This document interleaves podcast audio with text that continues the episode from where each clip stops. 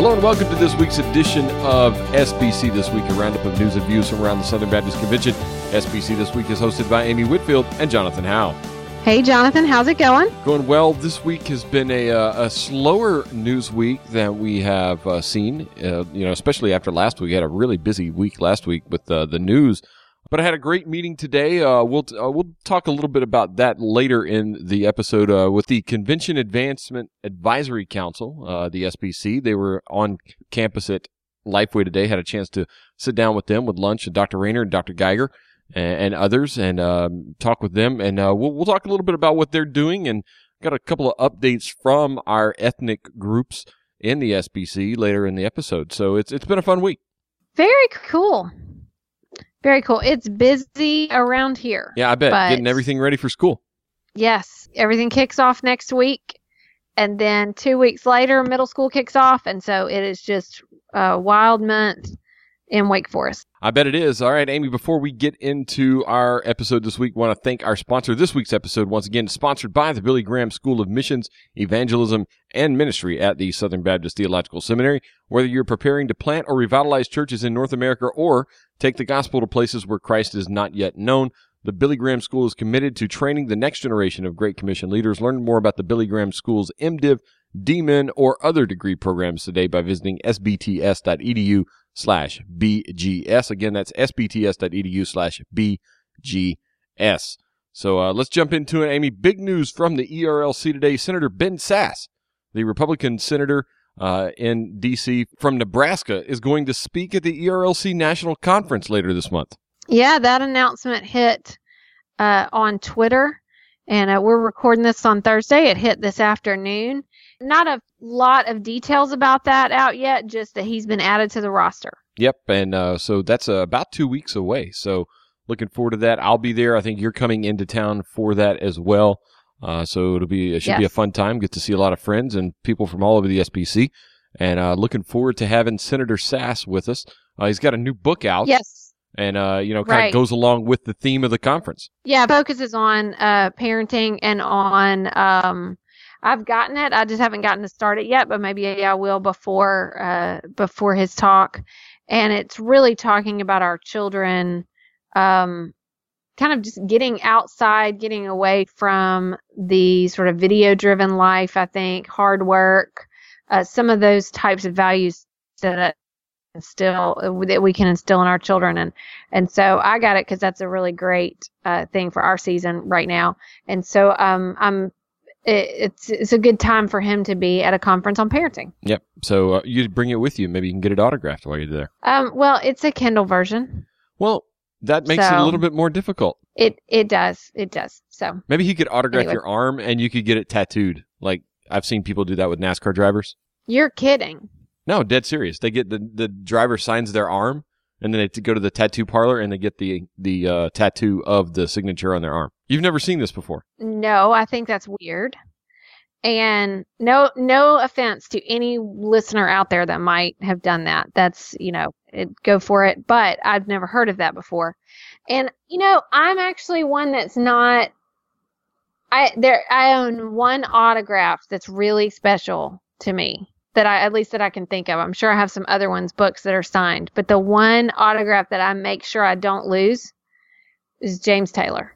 Oh, so Okay, I was expecting to be a president or first lady. Oh, I wish. See, That would be amazing. I thought maybe you'd have like an have autographed picture of Barbara Bush. oh my goodness, that would be the greatest thing ever. I would love to have an autographed picture of Barbara Bush, but I don't.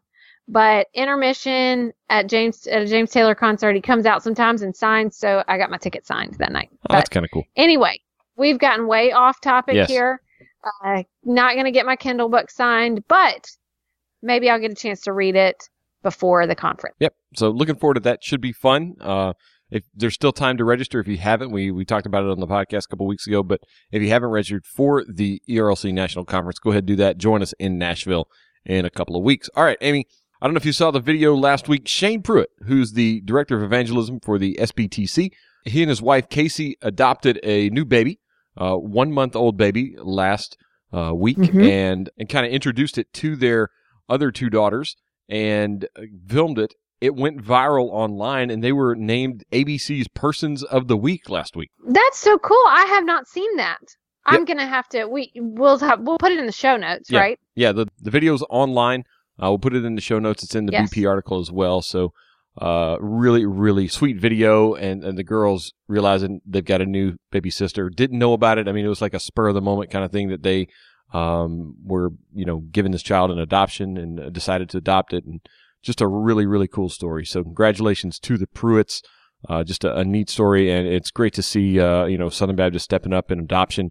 That's something we talk a lot about the orphan care and adoption Yes. here in the SBC. So uh, this one, you know, kind of seeing it Very hit home cool. right here. Yep, I'm looking at it right here in the story. So I'll have to uh, I'll have to push Right. play later, Yep. and uh, very Have your exciting. tissues handy. Okay. This is a not safe for Lizette video for those who know that term.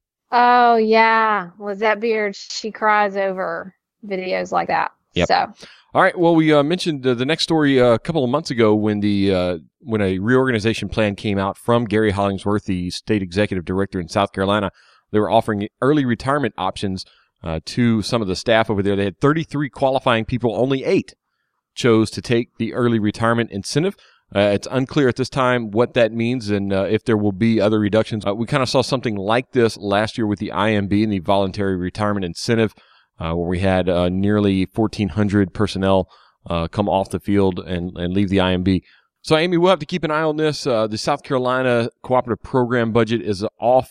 I think projected to be a little bit under under a million dollars, around nine hundred thousand dollars off budget uh, this year. So it's, it's possible that there may be further cuts at the South Carolina Baptist Convention. Uh, we'll keep you updated on that. Thanks to the Courier for covering this. Uh, neat little magazine. I, I like how they do their news in South Carolina. The the magazine version versus like a a, a yeah, state paper. It's it's kind of different. yeah, it is different. There's a few states that do that. You know, SBCV they have the Proclaimer, um, and then Kentucky uh, has been putting out uh, uh, Kentucky Today. That's a, a publication there, uh, but it, it is it is kind of a different a different thing. And when it shows up on my desk, it actually stands out. Yeah. Uh, because it's not the newspaper Yeah. style. And it's well designed and everything. You got a really nice website too. So um, that's over at uh, BaptistCourier.com if you're interested. And there's a recipe in it every month Oh, really? for those who like that. Oh. yes. I like that. I like that. All right. Yeah. Well, um, I mentioned it at the top of the show that uh, I was with the Convention Advancement Advisory Council uh, this week. We got some news from the Vietnamese and the Hmong fellowships. Uh, I met with a few of the fellowship heads today. The Vietnamese Baptist Fellowship met about a month ago over in Charlotte, North Carolina. Had a chance to tour uh, the Billy Graham Library there in Charlotte, North Carolina as well. And uh, they had uh, 160 churches represented and 1,400 people show up for the Vietnamese Baptist Fellowship annual meeting. That's fantastic. We we've talked about some of those meetings throughout the year uh, of some different uh, Baptist fellowships, different uh, groups, and a lot of them are around our annual meeting. But this one, you know, is at a different time. Uh, but wow, more than 1,100 registered on site, and then more than uh, 1,400 attending. Uh, that's pretty incredible. Yep. But there's a, a lot of great details about uh, about the meeting and just some of the things they were were really celebrating. Uh, it talks about young professionals being involved in it, uh, young you know young parents, young families, and so it looks like it's a great great work Yep. uh, that's going on. Yep. And also at the end of June, up in Minneapolis and St. Paul, Minnesota, the Hmong Baptist National Association met and they also participated in the Hmong Festival. I, I, I was aware of the Hmong's big influence up in the Minneapolis area. They, they have a, a big WMU group. Uh, when I worked at the WMU, they would, Okay. they would come to the WMU annual meeting every year. Uh, so that, that kind of reminded me of that. And uh, just for uh, the refresher course for anybody, the Hmong is a people group of the southeast countries such as China, Vietnam, Myanmar, and Thailand. So that, that's kind of where they're from. It's a people group, not really a, uh, a political country, you know, like political boundaries, but a people group within uh, several countries there in Southeast Asia. It looks like they uh, they had a day long retreat for pastors and wives, a day of worship and celebration, and a day of business. They had guest speakers, elections, um, but then they also uh, participated in the Hmong International Freedom Festival. They're uh, doing evangelism, and Uh, it's really great. They they uh, this year had um, 156. Uh, they this year they saw 156 uh, professions of faith, and uh, so what they do is they have their meeting in St. Paul so they can participate in that festival. Yeah. So big group up there. They had 300 people come from all over the United States and had 156 professions of faith as they went out and did that missionary work in St. Paul. Uh, they only had 60 last year over in Fresno, California. So a big jump in uh, attendance there. So congratulations to those guys. And uh, we're excited about the work the Hmong Baptist Fellowship is doing for Southern Baptists. Uh, that's going to do it for our news this week, Amy. Kind of a light week, couple of big news items, but a light week nonetheless. But that's going to bring us to this week in SBC history. Amy, blow our minds. All right. So, you know how I sometimes like bringing up political things uh, just because that's my No. area of interest. Yes. So, we're going to go to 1974 to a big week in American history. Oh, yes. Uh, I yeah, know this. I tweeted is- it out. Yes. Uh, so this is the week, um, August 9th is when uh, Gerald Ford took uh, the oath of office to be president, the, to, to be the 38th president of the United States um, after the resignation of Richard Nixon. Mhm. And so he took the oath of office. Uh, you know, he's the only president we've had who was never elected As president or vice president. right in any capacity was never elected to either office um, but nonetheless he did serve as our president so he was uh, he took the oath of office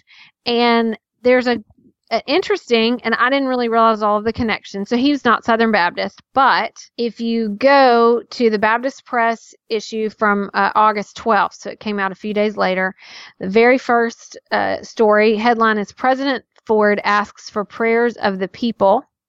Um, it said that he uh, he took his oath of office uh, on the Bible at Proverbs three, five, and six, and then it talked about how I guess he asked for asked for prayers. But as you go through the article, now he uh, was Episcopalian at the time, but his son Michael, it said Michael is a graduate of a Southern Baptist school, Wake Forest University. Uh, at the time, he was a student at Gordon Conwell and was planning a career as a youth minister. Now, I, Wow, I I tracked didn't this down, and yeah, and his son Michael is actually still uh, doing some things with Wake Forest University. Has some some foundations, things like that. But you keep going through. Um, he says, uh, "I'm acutely aware that you have not elected me as your president by your ballot, so I ask you to confirm me as your president with your prayers." Um, he had addressed. It said he he had come as vice president to Dallas, Texas, to a breakfast at the end of the SBC and had addressed like 1,500 or over 1,500. It was a breakfast that the Brotherhood Commission had done. So it wasn't an actual official SBC appearance. It was the kind of like an auxiliary event that was the morning after. So he had he, he had some connections. Uh, it said, although the sincerity and integrity of President Ford are universally recognized, not all of his political positions have agreed with views of Baptists and certain other church bodies." And it kind of goes down uh, on some of those things. But it's just an interesting article that shows some connections that he came and addressed Southern Baptists at the t- time. Son at that time uh, was in you know ha- had been in a Southern Baptist school and had some thoughts toward the ministry. Uh, I don't know that it would have been in the SBC, but um, and I and I do also know that it was a very different SBC at that time than what we see today. But I still think it's it's just interesting seeing that sort of interaction that we had with uh, the vice president and then ultimately the president of the United States. Uh, and you know, uh, it was a big week in American history, but in some ways it was a big week uh, in SBC history as Southern Baptists sort of experienced this along with the country and uh, we saw those connections later. And then the whole issue of Baptist press, as always, is very interesting. There's another part where it talks about Baptist world leaders um, sending greetings to President Ford from the Baptist World Alliance from all over the place on August 8th. So it was an important week all around the world, really, uh, but it was also an important week uh, for many of our for many of us. You know, there was a another Southern Baptist connection with Gerald Ford. Oh, give it to me. He got beat by a Southern Baptist. Yes, he did. Yep. Yes, he did. Jimmy Carter. you're right. Amy, one question for you on that. You you mentioned those the policies that didn't kind of line up with Southern Baptists. W- give me an example of what one of those might have been. It talks about how he disagreed with the U.S. Supreme Court in its position on prayers in public schools, in its decision um, against capital punishment, that he favored some form of federal aid to parochial schools. Uh, so it was a he had introduced a bill for a federal income tax credit of up to $200 for parents sending their children to nonprofit, non-public elementary and secondary schools. And we were against that. I, I guess so. That's what I'm getting from the article. So it talks about not all of its political positions have agreed with views of Baptists and certain other church bodies, and then it just starts going down the list with all these things. But it doesn't flesh out the Southern Baptist position Oh, on those things at at that time.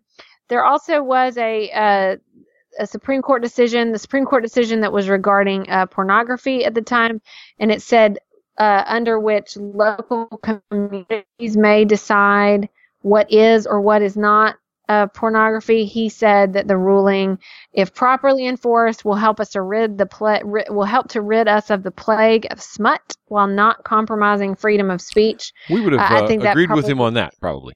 Well, it's saying it's the, the the issue was that local communities could make the decision as opposed to a federal decision. I think. Huh. So I nuanced. We might not. Uh, okay. Right. but anyway, it just sort of laid all that, and uh, but it said at the beginning that his sincerity and his integrity were universally recognized and, um, I, I guess uh, respected uh, for that. So it was a tough time. I mean, everyone's kind of reeling from obviously what had just happened. So we had, there was a new president, and he's asking for for prayers of the country, but uh, everyone is still, I think, at that point was taking in what had happened earlier in the week with the resignation. So um, it just it's an interesting time. I've seen a lot. Michael Beschloss has been tweeting a lot about that this week, and I follow him, a presidential historian. And uh, I, I've s- I've watched a few movies this year, All the President's Men, um, Frost Nixon, a few others have been refreshing. And I'm reading a biography of Pat Nixon right now. I'm kind of plodding through that. So uh, it, uh, that sort of time is on my is on my mind. But I have a lot of respect for Gerald Ford's wife, for Betty Ford, and uh, so it's just interesting seeing how we intersected at times uh, with presidential history. I watched All the President's Men as well, like three or four weeks ago, just randomly. Saw it on TV and sat Yeah. down and watched it. So I Yeah. watched The Great Escape this past week for the first time. Never seen that before. Steve McQueen, whose car was at the SBC, Oh yeah, was in Yes. The Great Escape. He did not have the car in The Great Escape. Probably could have used it. The motorcycle didn't work out well for him. I've not seen The Great Escape. Uh, But it's it's I a did, decent one. Yeah, I liked All the President's Men. Thought it was really fascinating, and just seeing the whole way all of that happened. Uh, but uh, Frost Nixon actually was very fascinating to Yep. me. So What what got what I got a kick out of and with um, the Great Escape was uh, my boys were watching it with me, and they're huge Jurassic Park fans. And the guy who plays John Hammond, who you know builds Jurassic Park, he's actually in Yeah. the movie when he was young. So he's one of the British officers that, that is captured and uh, winds up dying in the movie. Wait. Spoiler alert. this is like the like the original Jurassic Park. Yeah. Richard Attenborough. He was in The Great Escape as a young man. I'm gonna have to check. I'm gonna have to check that out now. Yeah. So uh, uh, my boys were blown away. I was like, "Hey, you see that guy right there?" And they're like, "What?" So it blew their mind. They didn't realize that like people were younger than they once were when they saw him for the first time. So it was pretty funny. Yeah. So yeah, Yeah. check that out. Very All right. cool. Well, that'll bring us to our resources of the week. My resource of the week is Daniel Im's new book, No Silver Bullets. Uh, it's a book on church planning, church revitalization, uh, and, and really just talking about how there is no silver bullet in that. And, you know, it takes work, it takes time, it takes effort, it takes prayer, it takes a, a lot. Uh, and that there's there's kind of no shortcutting to uh, church growth, church revitalization, church health, and, church planning and church uh, replanning as well. So I, I recommend that. It's it's just brand new, so you probably have to, to pre-order it at Lifeway or at uh, Amazon. Uh, but check it out. Fantastic new book from Daniel. Daniel's one of the smartest guys uh, that I know. Works with me at Lifeway. I know Amy, you're familiar with him as well. Uh, just a phenomenal Yes. uh, church leader and pastor here in the area. As a bivo pastor uh, at a church here in the Mount Juliet area where I live, and uh, just a, a phenomenal guy. Uh, and and doing great work for Lifeway for the kingdom as well. So check out his book, No Silver Bullets. Amy, your resource of the week is? All right, mine is a podcast that uh, it's not a new podcast necessarily, but I don't know that it's one that we've talked about before. But there's a, an episode that came out, and I haven't even gotten a chance to listen to it because I was at work uh, in a meeting all day long. Um, but it's a podcast that's that Christianity Today does. It's called The Calling. Um, and it, it really just focuses on uh, just on people and sort of their um, mission in life, their call to whatever their ministry is, and kind of hearing about uh, about how their work has taken shape. And so this morning, I see in uh, when they had released it, they give a little kind of a blurb about it that describes it. So this week, the special guest was uh, Trevin Wax. Oh yeah. So we yeah, got to get him on the podcast. Yes, I was just thinking about, about him. Yeah, talking about about uh, being a writer. Well, here's how he told the story. So I can't wait. I'm going to listen to it tomorrow. He talks about that when he was getting ready to graduate uh, from his with his PhD, he wasn't quite sure what to do next, and uh, the the uh, folks from our team at Southeastern had given him a sign to to write in. I am going and he was watching people write cities and schools. And when it came to him, he wrote, uh, I'm going to write. Like he wasn't even thinking. And he this says, apparently, and somewhat to his own surprise, he had just decided to become a writer. So this thing, I just, I saw it this morning, uh, first thing, and I haven't gotten a chance to listen to it yet, but he's telling this story and the go sign was really instrumental in this. And so that's something, you know, that I love. Yeah. Uh, here at Southeastern.